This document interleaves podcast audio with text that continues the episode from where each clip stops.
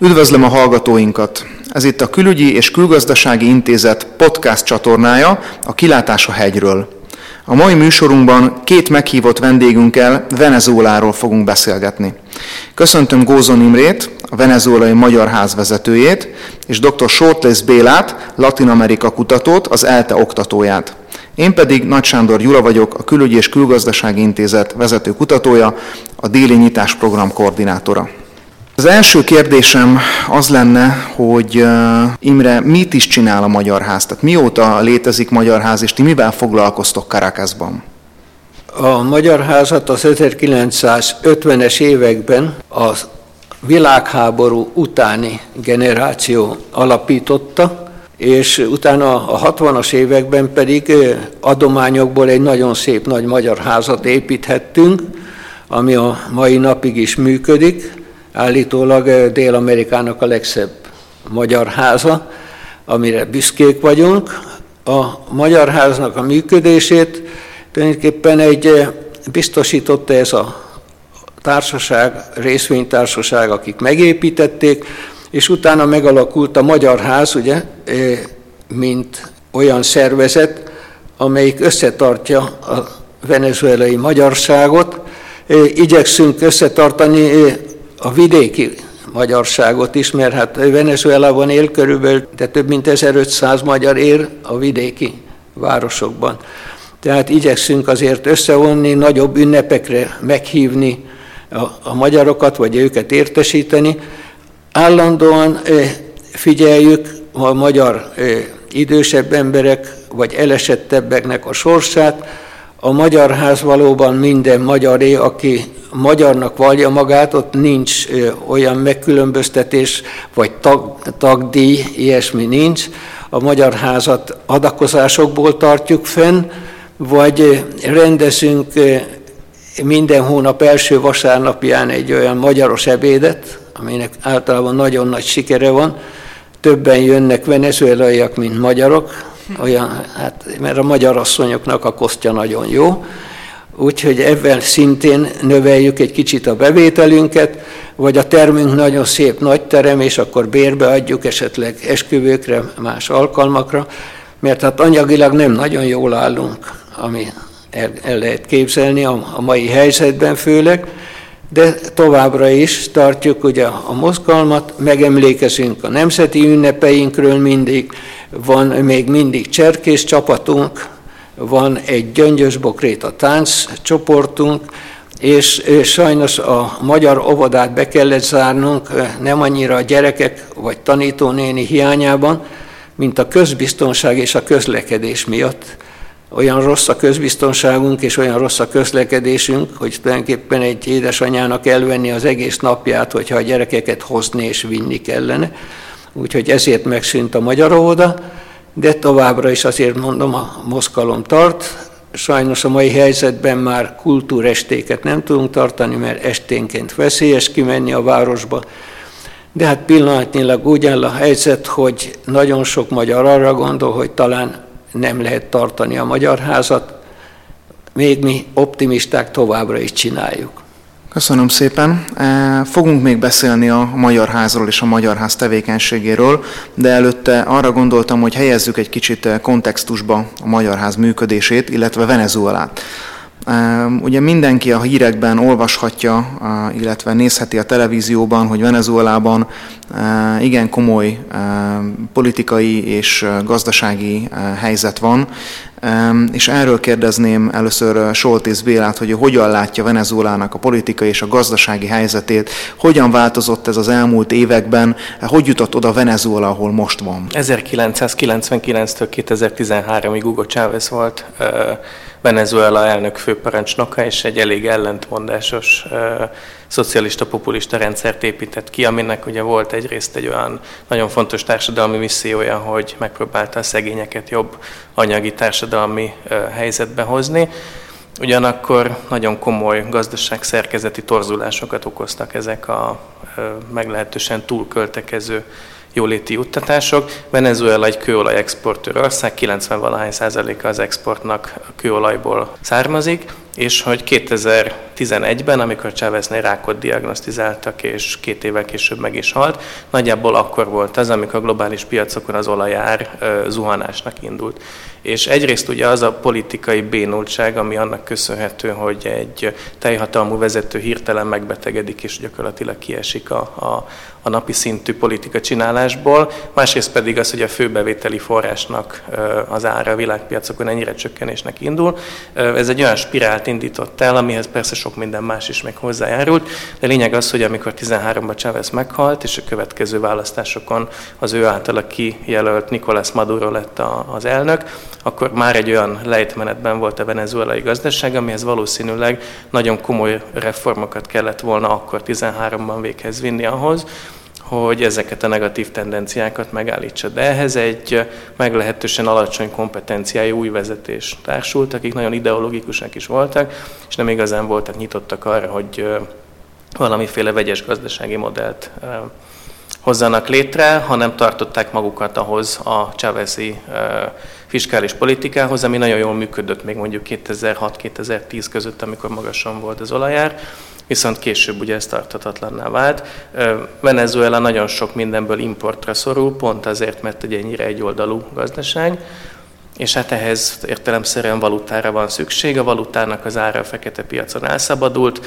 Én, amikor két évvel ezelőtt ott jártam, akkor már a fekete piacon lehetett csak értelmes árfolyamon valutához jutni, később ez még sokkal inkább eszkalálódott ez a dolog, de lényeg az, hogy gyakorlatilag azok az importőr vállalatok, akik ellátták Venezuelát a legtöbb fogyasztási cikkel, azok nem tudták megvenni ezeket a dolgokat a világpiacon, és aki tehette, az így vagy bezárt, kivándorolt, vagy valami más módon megpróbált eljutni máshova az országból. Tehát most egy ellátási válság van második éve, ami nagyon súlyos helyzettel állítja a venezuelai embereket. Itt Hugo Chaveznél azért kitérnék még mielőtt lemennénk a hétköznapi emberek szintjére, hogy azért Chaveznek volt egy nagyon speciális külpolitikája, ami ugye részben hozzájárult ahhoz, hogy nem nagyon tudott megtakarítani Venezuela abban az időben, amikor éppen bonanza volt, tehát amikor nagyon sok volt az olajbevétele, mert tehát ha csak arra gondolunk, hogy van ez a Bolivári Népek Szövetsége, ez az ALBA nevezetű szövetség, akkor azt jól láthatjuk, hogy Venezuela megpróbált egy kicsit a, a, az amerikai külpolitikával szembe helyezkedve alternatívát felmutatni a latin-amerikai országoknak. Egy kicsit Béla, mesélj már nekünk erről, hogy mi, mi volt ez a, ez a Chavezi külpolitikának a vezérvonala, és hogy ezt hogyan, hogyan próbált ő ugye ellensúlyozni az Egyesült Államokkal szemben. Chávez helyesen ismerte föl azt, hogyha ellen szeretne szegülni az Egyesült Államoknak, ugye ez még George W. Bushnak az elnöksége alatt volt, akkor ki kell építeni egy kontinentális szövetséget, egyedül Venezuela nem lesz erre képes, és azokban az országokban, ahol vele szövetséges, vagy vele hasonló nézeteket valló elnökök voltak hatalmon, velük akart kialakítani egy olyan szorosabb együttműködést, aminek végül is ezt a bolivári alternatíva nevet adta. Ennek a legfontosabb összetevője egy Petro Caribe nevű együttműködés volt, amit hát igazán egyszerűen úgy lehetne lefordítani, hogy olajat adunk olcsón, és akkor cserébe együttműködünk politikai téren is. És ebbe Ecuador, Bolívia, Nicaragua, illetve Kuba voltak a legfontosabb szereplők. Kubával volt egy kiemelt együttműködése Venezuelának, illetve van mind a mai napig, csak most már egyre kevesebb erőforrásuk van arra, hogy ezt fenntartsák. Talán a legfontosabb az az volt, hogy szakképzett kubaiak, elsősorban orvosok és mérnökök érkeztek Venezuelába, és cserébe pedig nagyon olcsón kaphatott Kuba olajat Venezuelától. Tehát kialakult egy olyan kontinentális együttműködési rendszer, ami addig volt működőképes, ameddig a többi országnak megérte ebbe bent lenni, hiszen kapták az olcsó venezuelai olajat. Ez most ugye most már nagyon sok szempontból nem fenntartható. Ez egyike annak a több integrációs törekvésnek, ami egyébként zajlik Latin Amerikában, és Latin Amerikában nagyon sok szempontból az is a probléma, hogy az integrációk azok egymással versengenek. Tehát van egy Mercosur nevű integráció, van egy UNASUR nevű integráció, van egy CELAC nevű integráció, ezek különböző országcsoportokat fednek le, és hogy ebben az alba, ami ugye Cháveznek volt a, a integráció, amit ő gondolt ki, ez egy idő után kiderült, hogy más szempontból nem versenyképes. Ugye itt a, még annyit megjegyzést fűznék ehhez, hogy tehát azért a csavazi külpolitikának még a mai napig fel lehet mutatni bizonyos eredményeit. Tehát például az Amerikai Államok Szövetségének a, a legutolsó Cancuni ülésén körülbelül egy héttel ezelőtt nem szavazta meg a, ez a szövetség, ez az Amerikai Kontinensi Szövetség a Venezuelával szembeni fellépést, közös fellépést, és pont azok az országok szavaztak nemmel vagy tartózkodtak, akik pont ennek a Petrokaribének, ennek a, a csavezi külpolitikának még mindig, vagy hát bizonyos szempontból historikusan a haszonélvezői voltak. Tehát ilyen szempontból azért még ennek, bár lehet, hogy maga az integráció már nem nagyon működik, de még mindig vannak olyan külpolitikai kihadásai, kihatásai, amelyek eh, hát akadályozzák azt, hogy a nemzetközi közösség, még a szűk amerikai kontinensen nézve is fel tudja lépni a, a mostani rezsimnek a, a, a dolgai ellen. Imre, esetleg nektek ti hogyan látjátok ezt Karakaszból, ezt, a, ezt az együttműködést, ezt a csavezi politikának a továbbélését? Nagyon érdekes ez, hogy a Petrokaribe valóban egy ilyen érdekszövetséget hozott létre, és természetes, hogy az a támogatás, amit ezek az országok kaptak, úgy viszonozták, hogy állandóan a venezuelai politika mellett és Venezuela mellett szavaznak minden esetben. De nagyon érdekes, ha megfigyeljük, hogy most már, mivel hogy az olajszállítmányoknak a nagy része nagyon megcsökkent vagy megszűnt, van egy másik érdekes, hogyha megnézzük, nem csak az említett országok, hanem kisebb szigetek, karib-tengeri szigetek is benne van ebben a csoportban. Az ő szavazatuk ugyanannyit ér, mint az Egyesült Államok vagy Kanada szavazata, tehát eh, könnyű megállítani valamilyen egyezményt.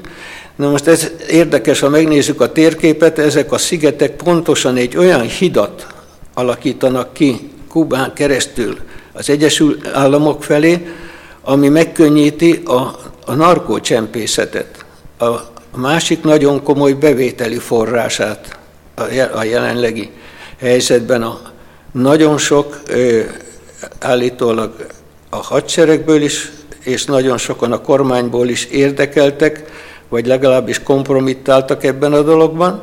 Lényeg az, hogy létezik egy ilyen új híd, mivel Mexikó nagyon megszigorította most már a narkó ellenőrzést, főleg amióta elkapták egy-két narkofőnököt, elkaptak Mexikóban, tehát most már azt mondhatjuk, hogy nem csak az olaj, hanem van egy másik kötődés, amelyik még súlyosabb, mint az olaj. Ezt még annyival egészíteném ki, hogy többek között az Egyesült Államok a Venezuela elnök helyettesét, ugye Nicolás Madurónak a helyettesét is ezzel gyanúsítja, hogy részt vesz a drogcsempészetben, és hogy ebből a hasznot húz, és ebből kifolyólag ellene is eljárásokat indítottak, és gyakorlatilag nem teheti a lábát olyan országba, amelynek az Egyesült Államokkal aránylag jó viszonya van, mert azonnal lekapcsolnák és kiadnák az Egyesült Államoknak. Tehát, hogy itt tényleg azért komoly vádak jelentek meg.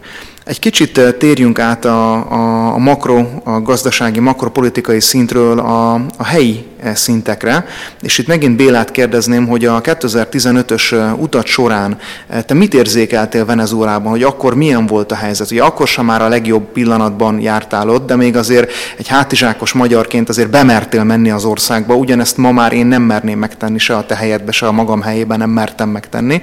Úgyhogy kíváncsi vagyok, hogy neked mi a tapasztalatod erről, illetve utána utána megkérdezem Imrét is, hogy most milyen karakaszban élni.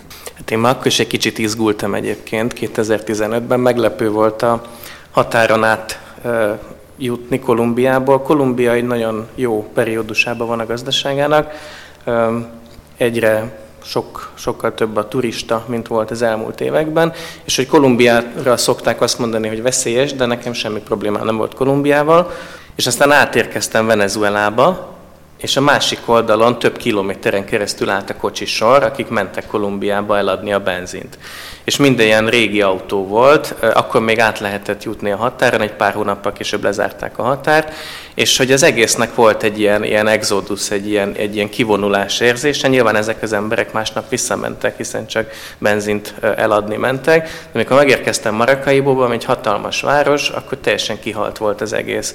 És nem nagyon mászkáltak emberek az utcán, szerintem féltek sétálni csak úgy nekem is a szállásadóm, aki végül is egy ismerős ismerőse volt, mondta, hogy hát nem vagy normális, hogy így mászkálsz az utcán Marakaibóban egyedül úgymond én megúsztam. Tehát, hogy valószínű, így most utólag visszagondolva azért lehetett volna elég sok bajom, de hogy én egyedül három hét alatt végig utaztam Venezuelát, Meridában még be tudtam fizetni egy olyan safari-szerű utazásra, ami Jalos Jánoszra ment állatokat nézni, meg hasonlók, de egyébként már ott is érződött, hogy a legtöbb ilyen turisztikai vállalkozás az éppen húzza le a rolót, mert már nem jönnek a turisták, és szerintem egy évvel később már ezek a, ezek a kis cégek, akik ott a turistákat vitték ide-oda, már nem működtek. Karakaszban nagyon sokáig gondolkoztam, hogy elmerjek-e menni, és aki ismerősen volt, ő is megpróbált lebeszélni arra, hogy Karakaszba tegyem a lábam.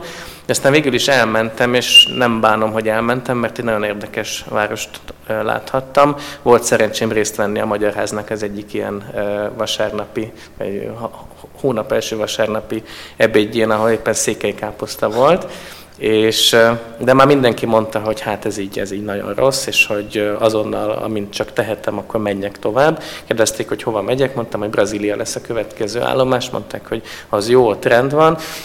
És ugye elképzeljük azt, hogy hogyha egy országból kinézve Kolumbia és Brazília úgy tűnik, hogy ott gazdasági fejlődés, illetve, illetve rend van, akkor milyen lehet a helyzet? Igen, hát a Brazíliában progress, progresso és ordem, a, vagyis fejlődés és rend a, a zászlónak a felirata, tehát ilyen szempontból is várható, hogy ott rend legyen, bár ez egy külön podcast műsort is megérne, hogy mi a helyzet Brazíliában. Itt csak annyi kiegészítést tennék Bélához, hogy ugye miért volt sor, tehát miért adták el a benzint. Tehát abban az időben Venezuelában egy dollár cent volt a benzin literje, tehát nagyon komoly állami szubvencióval tudott mindenki benzint venni, és értelemszerűen ezt 60-szoros áron lehetett eladni Kolumbiában, miután átmentek, e, és ugye ezt megszüntették azóta, tehát hogy ez egy, e, ez egy olyan lépés volt, amikor egyik pillanatról a másikra bejelentették, hogy egy dollárcentről 60 dollárcentre emelik fel a benzinnek az árát, tehát ezek a sorok most már nem azért vannak, hogy benzint adjanak el. Most megkérdezném e, Imrét, hogy ő hogyan látja Karakaszban, milyen az élet Karakaszban. A főváros élete az tulajdonképpen a 10-12 órára szűkül le, reggel 7 órától mondjuk este 7 óráig, amikor világos van. Ez azért, hogy a közbiztonság hiánya miatt van, 7 óra előtt igen veszélyes elmenni, 7 óra után szintén nagyon veszélyes. Amikor mi a Magyar Házban valami választmányi gyűlésről 7 óra után késő, hát 9 óra nagyon késő, amikor elmegyünk, akkor általában karavánban jövünk ki a Magyar Házból, és igyekszünk, hogy legalább a, hölgyeket elkísérjük. Ez azon kívül megvan az a lánc, amit azonnal, amikor megérkezünk, akkor értesítjük egymást, hogy szerencsésen megérkeztünk, ellenkező esetben természetesen megpróbálunk segíteni, mint ahogy nagyon sok esetben van emberrablás, vagy olyan támadások, hogy a kocsit elveszik, Általában Venezuela most már nincs kocsi lopás, most már arról van szó, hogy megtámadják a kocsi tulajdonost, és elveszik a kocsit, és az a legjobb eset, amikor csak a kocsit elveszik, és nem rabolják el a kocsi tulajdonost is, sőt, nagyon sok esetben meg is ölik, amikor attól tartanak, hogy esetleg feljelenti őket. Na most még visszatérve a benzinárakra, ha megengedett, hogy az természetes, hogy volt egy 60-szoros, egyik napról másikra 60-szoros emelkedés, amit természetesen egy meglepően nagy áremelés, de hogyha azt vesszük, hogy hogy megy az infláció, akkor megint az egy dollárcent alá estünk. Tehát, hogyha én azt mondom, hogy egy palack ásványvíz áráért én a terepjárommal egy hónapig tudok járni Venezuelában. Ezt nagyon nehéz Magyarországon elhinni, de hát ez, ez a valóság. Na most a másik dolog pedig a, a turistáknak és a látogatóknak a biztonsága, a sajnos az utóbbi években nagyon megromlott, úgyhogy a, a hány érdeklődő van, mi sajnos le kell, hogy beszéljük őket arról, hogy jöjjenek. Nagyon sok magyar érdeklődik, a Magyar Ház segítene, hogyha tudnak, de nem tudunk biztonságot teremteni. Ezért, amikor átjön Kitóból a nagykövetasszony, akkor is azért minden diplomáciai úton megpróbálunk segítséget szerezni, mert nem tudjuk vállalni a személyi biztosságát. Igen, ehhez annyit kell hozzáfűznöm, hogy a venezuelai e, magyar érdekérvényesítést azt kitóból látja el a, a magyar nagykövetség. Itt említetted az inflációt. A legfrissebb adatok szerint, amit az IMF közölt, az idei évre 720 százalékos infláció várható, ami nem az első év, hogy ilyen nagy az infláció. Ez természetesen a helyi hatóságok és a Nemzeti Bank nem közöl ilyen típusú információt az inflációról, tehát ott alacsonyabb adatokat közölnek, de azért a, a, a hétköznapi életben, a közbiztonságon kívül azért más probléma is van.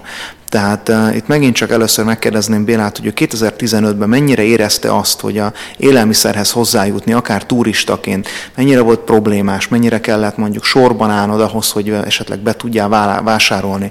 Van-e még olyan, hogy, vagy volt-e még annó olyan, hogy, hogy étterem, hogy be tudtál menni egy étterembe, és itt mondjuk a hétköznapi magyar számára egy jó mérőszám, hogy, vagy mérőpont, hogy mondjuk van-e még McDonald's, vagy ehhez hasonló amerikai ilyen láncot láttál-e ott, hogy még működik?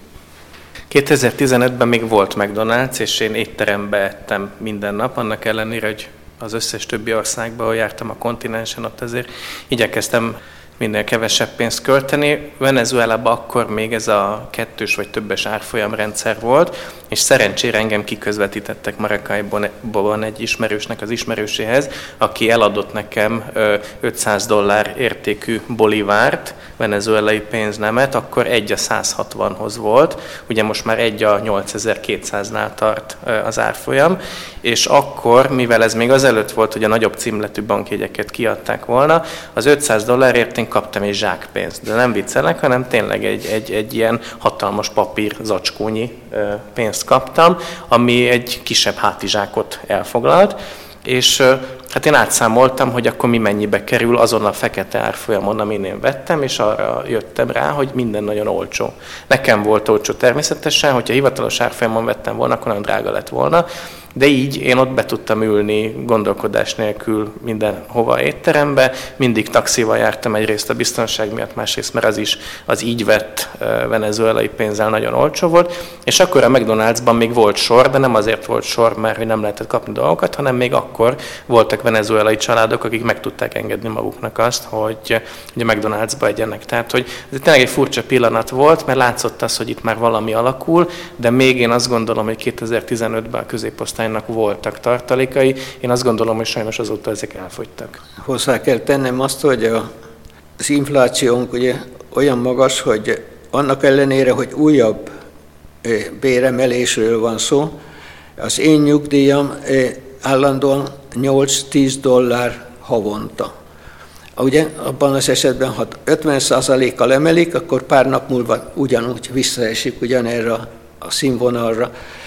Na most az élelmiszerellátásunk az most már 2015 óta nagyon megromlott, nem csak az élelmiszerellátásunk, hanem a gyógyszerellátás is, amelyik szerintem legalább olyan súlyos, mert az orvosok nem tudnak gyógyítani, a kórházak nem tudnak dolgozni, egyszerűen kötszertől kezdve a legolcsóbb orvosságokig nincs semmi, nem kapható az, ugye? Ez nagyon súlyos, a krónikus betegségek gyógyítása lehetetlen, tehát az emberek halára vannak ítélve egyszer, hogyha meg, megbetegednek. Tehát a másik pedig az, hogy a sorban állás. A sorban állás most már egy állandó sportja a venezuelaiaknak. Nem csak azért állunk sorba, hogy vegyünk valamit, hanem azért is, hogy fizessünk.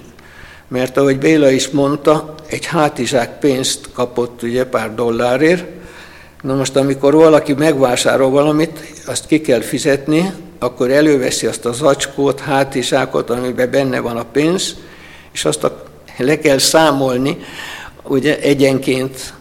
Tehát akkor azért állunk sorba, mert minden egyes vevő, ahogy fizet, azt le kell. Ezért természetesen előnyös, hogyha valakinek kártyája van, hitelkártyája, ugye, a gyorsabban lehet fizetni, de hát általában a szegény embernek sem bankszámlája, se hitelkártyája nincs, Tehát ahogy pontosan a csávezi propagandának ellentmond az, hogy a szegényeket akarta segíteni, és ma Venezuelában a szegények szegényebbek, tulajdonképpen minden, az infláció, az ennivaló hiány, a gyógyszerhiány mindig a legszegényebbeket sújtja, mert általában aki középosztály vagy a magasabb középosztály azért anyagilag jobban áll, tehát meg tudja magát védeni, azért, mert van valamennyi anyagi ereje. Igen, hát az a helyzet, hogy én is olvastam híreket arról, hogy mondjuk milyen a, akár a gyermekhalálozási ráta, vagy egyszerűen a, a gyilkosságok száma, és gyakorlatilag Karakasz az Szíria és Afganisztán főváros után a harmadik legveszélyesebb város a nemzetközi felmérések szerint, és a, a gyermekhalandóság is körülbelül a bolíviai gyermekhalandóság kettőszöröse, tehát egy fejlődő afrikai ország szintjén áll jelenleg Venezuela ezen a, a szinten, ezen, ebben az pillanatban, és bizonyára nem javul a helyzet. Ugye itt még a gyógyszerellátásból annyit hozzátennék, hogy azért van ekkora probléma a gyógyszerellátással, mert jelentős része a gyógyszernek import. És értelemszerűen, hogyha nincsen valuta bevétel az országnak, mert ugye alacsony az olajára, és nem tudnak annyit eladni, hogy legyen pénz akár az élelmiszerre, akár a gyógyszerre, ezért ez nagyon komoly problémákat jelent a behozatalnál, hiszen hitelezni már senki nem hajlandó Venezuelát, leszámítva talán Kínán kívül, de ugye Kínán is csak úgy hitelezi Venezuelát, hogy az eladott olajt zálogra a következő évekre elzálogosítja gyakorlatilag Venezuela, úgyhogy ez, ez nem egy jó megoldás megoldás. Itt a következő kérdésként szeretnék rátérni arra, hogy jelenleg milyen a politikai helyzet, ugyanis ha jól tudom, akkor kiírtak egy, tehát Nicolás Maduro kiírt egy népszavazást, és erről a népszavazásról szeretnének először téged kérdezni, Imre, hogy, hogy mi ez a népszavazás? Tehát mir, miről fogtok ti szavazni majd július végén, és ez mennyiben befolyásolhatja esetleg Madurónak a sorsát? Itt azt hiszem, hogy helyesbíteni kell, mert nem lesz népszavazás. A jelenlegi alkotmány, ami már Chávez alkotmány, mert Chávez kijelentette, hogy egy olyan alkotmányt, a világ legjobb alkotmányát kaptuk meg, amelyiket nem engedi, hogy valaki is megváltoztassa, vagy nem is lehet azt mondja, próbálja meg valaki megváltoztatni, akkor a néppel fog szemben találkozni, Hát arról van szó, hogy nem lesz népszavazás. Már két szavazás maradt el eddig.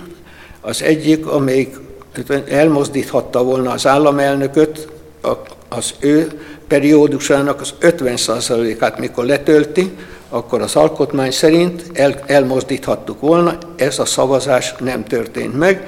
Kijelentették az ideológusok, hogy ez szociális rend, rendszavarást okozna valószínűleg, és ennek semmi, semmi értelme nincs. Utána lett volna a, a úgynevezett governados, a kormányzók és polgármestereknek a választása, szintén elmaradt, ez a második választás, és ez az új alkotmány felőli választás teljesen jogos az, alkotmány szerint, hogy azt a nép szavazza meg, hát nem fogja a nép megszavazni, hanem ők kiválasztanak 500 nagy választót, ők maguk között fogják meghatározni az új alkotmánynak a törvénycikkeit, tehát a népnek semmi szólása nem lesz ebbe az új alkotmányba, hogyha ezt keresztül tudják vinni. Azért mondom, hogy ha ezt keresztül tudják vinni, mert egyre több magán a csávészi mozgalmon belül egyre több az a diszidens hang, amelyik azt mondja, hogy ez már túlszás. Itt már olyan mértékben szárjuk ki tulajdonképpen a demokráciát és a demokratikus ugye, képviseletet, hogy ezt nem akarják még a párton belül sem sokan. Azt annyival erősíteném meg, hogy a venezuelai főállamügyész is a, ezen kritikus hangok között van, e, és ő úgy azt bejelentette e, sajtókonferencián, hogy a haláláig fogja védeni az embereknek az érdekeit és a népet, és hát ez a burkolt félelme amiatt, hogy esetleg ő nem fogja sokáig még az államügyészi posztot betölteni, ez nem biztos, hogy nem megalapozott. Ugye a közbiztonságot figyelve. Tehát tény, hogy vannak elég komolyan diszidens hangok, viszont megint egy körkérdést tennék föl. Milyen kiút van Venezuela számára? Tehát itt milyen jövőképet tudunk felvázolni az országnak a következő egy-két éven belül? Tehát létezik olyan békés vagy nem békés megoldás, amivel vissza lehet terelni Venezuelát a, a, arra az útra, arra a demokratikus útra, hogy tényleg a nép dönthesse el a megadott időpontban, amikor tényleg szavazásnak kell eljönni, akár a kormányzói, akár az elnöki periódusban, hogy ki akarja, hogy vezesse az országot. Úgyhogy ezt kérdezném, hogy itt hogyan látjátok ti a jövőjét Venezuelának? Jelenleg a közvélemény kutatás azt mondja, hogy kb. 80-85 százalék van a jelenlegi kormány ellen. Venezuelában az a helyzet, hogy ha választásokat kiírnának, és elveszíteni ez a kormány, akkor nem csak, hogy ők átadnák a hatalmat, és ellenzékbe vonulnának, hanem valószínűleg nemzetközi bíróság elé fognak kerülni, azért, mert a legutóbbi tüntetéseknek például már közel száz halálos áldozata van, tehát olyan bűncselekményeket követnek el, ami már nemzetközi szinten büntetendő. Tehát nem arról van szó, hogy lemondani, vagy egyszerűen ellenzékbe vonulni, hanem börtönbe vonulni, vagy esetleg még rosszabb.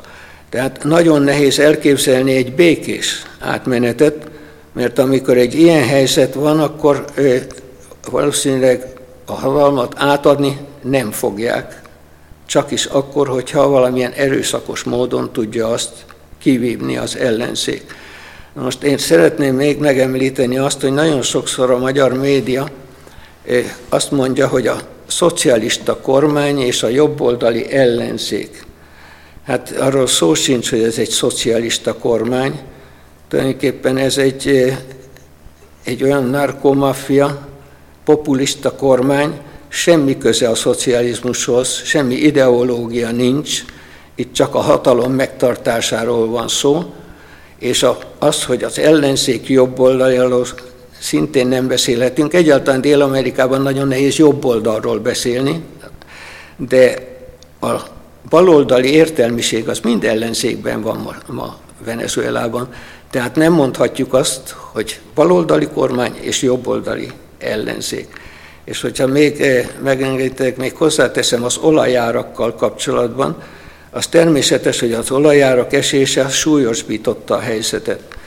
De a gazdasági válságot nem ez okozta. A gazdasági válságot az a téves, csávezi, koncentrált, ugye, összpontosított, államosított eh, politika, gazdasági politika okozta, és ezt még csak fokozta, ezt a krízist, ugye természetesen az olajárak esése. És Venezuela mindig úgy tudjuk, ugye, hogy olajország, olajtermelő ország, de én megmondom, hogy Venezuela meg tudná élni olaj nélkül is. Venezuelának olyan vas érce van, amit felszínen fejtünk, vashegyeink vannak, le kell rontani azt a vasat ahhoz, hogy kohóba kerüljön. Tehát vagy bauxit óriási, óriási bauxit bányánk van, alumínium termelés, ez óriási ugye, elektromos ellátás kell, azt megkapjuk a nagyesésű folyóinktól, mert a nagyesésű folyóinkra már építettünk is ugye, olyan gátakat, ahol óriási erőművek működnek, tehát Venezuela meg tudna élni, és gazdag tudna lenni olaj nélkül is, de hát ugye és sajnos itt adminisztrációról van szó, politikáról van szó. Ez a helyzet. Én egy kicsit máshonnan közelítenék. Talán az árfolyam politika az, ami még egy nagyon fontos ahilles sarka a jelenlegi rendszernek. Ugye eredetileg volt egy nagyon komplex, nagyon összetett árfolyamrendszer, különböző termékeket különböző árfolyamokon lehetett importálni, exportálni, aminek az volt a mögöttes gazdaságpolitikai elképzelése, hogy mivel egy nyersanyag exportőr országról van szó, emiatt a beáramló valuta az ne generáljon túl nagy inflációs nyomást. Ez egy darabig működött, de aztán utána pont a fekete piaci mechanizmusok lényegében kihúzták a talajt ez alól, és az, amivel indokolták, hogy miért van szükség a, az import-exportnak a hatósági felügyeletére, az már nem állja meg a helyét. Tehát, hogy attól függetlenül most, hogy éppen ki van hatalmon, hogy marad-e ez a rezsim, vagy, vagy a következő teljesen más pártállású lesz-e, valószínűleg fenntarthatatlan az, hogy nincsen teljesen szabadon lebegő árfolyam, mert egész egyszerűen a fekete piac felülírja a leg legkomolyabb állami beavatkozásokat is. Egész egyszerűen, hogyha mondjuk a gyógyszerimportra van egy kedvezményes átváltási arány, és azt megkapja valaki 60 annyiért a dollárt, akkor azt a dollárt sokkal racionálisabban jár el, hogyha adja a fekete piacon, mint hogyha ténylegesen behozza belőle a gyógyszert. Tehát ez is oka az ellátásbeli nehézségeknek. Valószínűleg én azt gondolom, hogy a legszegényebbek azért fordultak, vagy fordulnak a kormány ellen, mert hogy az a mindennapi megélhetés, amit sokáig egyébként biztosított nekik a rendszer, ezt most már nem tudja. És én azt gondolom, hogy itt tényleg, ugye, amit Imre is mondott, hogy a középosztálynak megvannak még a kapcsolatai, megvannak a lehetőségei arra, hogy túléljen valahogy, de azt gondolom, hogy ha az ellátási nehézségeket ez az elhibázott gazdaságpolitika nem tudja megoldani, akkor lesz valószínűleg egy olyan fordulat, amit ugye már most is látunk, hogy egyre nagyobbak a tüntetések, és egyre agresszívabbak. Azt azért hozzátenném, hogy az áldozatok összlét számában vannak rendőrök is, hiszen nagyon véres összecsapások voltak, tehát hogy voltak olyanok is, akiket meglincseltek, vagy ugye megöltek a tüntetők. Nyilván több azoknak az összszáma, akik tüntetők voltak és, és találatot kaptak, akár olyan lövedéktől, ami nem éles lövedék volt, csak túl közelről lőtték ki. Tehát azért ez egy komplex dolog, de lényeg az, hogy mostanára jutott el olyan szintig a kétségbeesés valószínűleg a tüntetők között, hogy már lehet arra számítani, hogy az erőszak az eszkalálódik. Nagyon jó a helyesbítés, amit Béla mondott, teljesen egyetértek vele. Már kérdezték tőlem, hogy én esetleg tűzbe teszem a kezem, hogy az ellenzék az nem agresszív. És én azt mondanám, hogy ha Dávid nem lett volna agresszív, akkor Góliát nem esett volna el. De körülbelül az erőarány olyasféle, mint Dávid és Góliát között. Tehát, hogyha van is áldozat a kormány részéről, az azért van, mert minden egyes tüntetést erőszakkal gátolnak meg. Tehát Venezuelában nem lehet elképzelni azt, hogyha nem úgy, mint Magyarországon pár ezer, ezer ember, Venezuelában pár százezer emberről van szó, sőt voltak már olyan tüntetéseink, amikor meghaladtuk az egymillió embert, és akkor sem veszik figyelembe, hanem egyszerűen meggátolják, hogy ez a tüntető ö, csoport például eljusson a parlament elé, hogy ne, arra hivatkoznak, hogy ez közbiztonság okokból, ugye meg kell védeni a parlamentet, stb. Tehát az áldozatok azért nagy részt a tüntetők részéről van. Az elkeseredés fokát mutatja azt, hogy most már tényleg az emberek hajlandók szembenézni a halállal is, mert az emberek szenvednek, éheznek, mint mondtam, nincs orvosság, nincs közbiztonság. Általában ez már pszichológiailag is odáig jut, hogy a elkeseredés fog Venezuelában valamit kirobbantani. Attól tartok, ugye, hogy ennek esetleg sok áldozat lehet, és mi megpróbáljuk ugye innen, akik itt vagyunk most jelenleg Magyarországon, valamennyire segíteni legalább abban az ott lévő magyarokat, hogy ők, hogyha el akarnak jutni, el akarnak jönni Venezuelából, akkor legyen valamilyen magyarországi lehetőség, segély lehetőség erre. Ezen dolgozunk erősen, és hát van, támaszkodunk nagyon azokra a venezuelaiakra is, akik most itt vannak Magyarországon, és már egy kisebb csoportban össze is álltak, úgy hívják őket, hogy Viva Venezuela, tehát hogy éljen Venezuela. Ez egy nagyon aktív kis kultúrcsoport, és ő nekik is az a céljuk, ugye, hogy a Magyarország és Venezuela megismerje egymás kultúráját, és ezen keresztül segíteni az ottani magyarságot is. Hát szeretném felhívni a figyelmet arra, hogy okvetlenül szükség lesz arra, hogy a magyar kormány felfigyeljen a venezuelai magyarok helyzetére, mert ha a helyzet továbbra is súlyosbodik, akkor valószínűleg egy nagyobb igény lesz arra, hogy repatriáljunk esetleg magyar családokat. Erre szeretném felhívni a figyelmet, és szeretném, hogyha Magyarországon figyelembe vennénk ezt, mert nagyon sokan olyanok jönnének, akiknek sem rokonaik nincsenek, sem lakásuk vagy megélhetésük nincs, de hajlandók dolgozni Magyarországért, és én azt hiszem, hogy Magyarországnak is érde, érdeke lenne az, hogy magyarokat repatriáljunk. Nekem még egy olyan kérdésem lenne, hogy én úgy emlékszem, amikor a Magyar Házba beszélgettem a, az ott levőkkel két éve Karakaszban, hogy a legtöbben kettős állampolgárok voltak, általában rendelkeztek a venezuelai mellett magyar állampolgársággal is, hogy ez az arány ez tovább nőtt azóta gondolom, feltételezem, hogy érdeke volt a venezuelai magyarok nagy részének élni az egyszerűsített honosítás lehetőségével. Valóban az a helyzet, hogy most már a legtöbb magyarnak megvan a magyar útlevele, ezt annak is köszönhetjük, hogy a kitói nagykövetségünk rendkívül aktív és segít bennünket.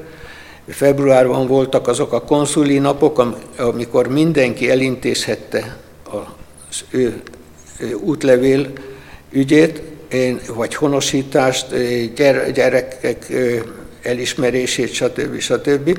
Természetesen azokkal a feltételekkel, amit a magyar állam ugye megszab ahhoz, hogy valaki megkapja a magyar útlevelet de nem is annyira az útlevél a nehéz, és erről a külügyminisztérium is biztosított bennünket, hogy ami tőlük függ, azt azonnal elintézik, és azonnal segíteni fognak a venezuelai magyaroknak.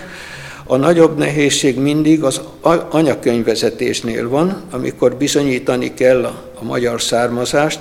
Ezek az eljárások rendkívül lassúak, nagyon nehézkesek, és mikor ha ez esetleg hosszabb időre visszamenőleg, vagy két generációra visszamenőleg kérik, akkor majdnem lehetetlen. Tehát ebben nagyon szeretnénk, hogyha tudnának a magyar hatóságok segíteni nekünk, hogy az anyakönyvvezetési eljárások gyorsabbak legyenek, mert akkor azután abban nézhetünk csak szemben, ugye, hogy el tudjuk-e látni, vagy segíteni tudjuk-e a magyarokat, de akkor már a magyarok tudnának jönni Magyarországra. Köszönöm vendégeinknek, hogy elfogadták a meghívásunkat, Gózon Imrének és Soltész Bélának a részvételt. Köszönjük Önöknek is a figyelmét, Önök a Külügyi és Külgazdasági Intézet podcast adását hallották. Kérjük kísérjék figyelemmel továbbra is adásainkat. Viszont hallásra!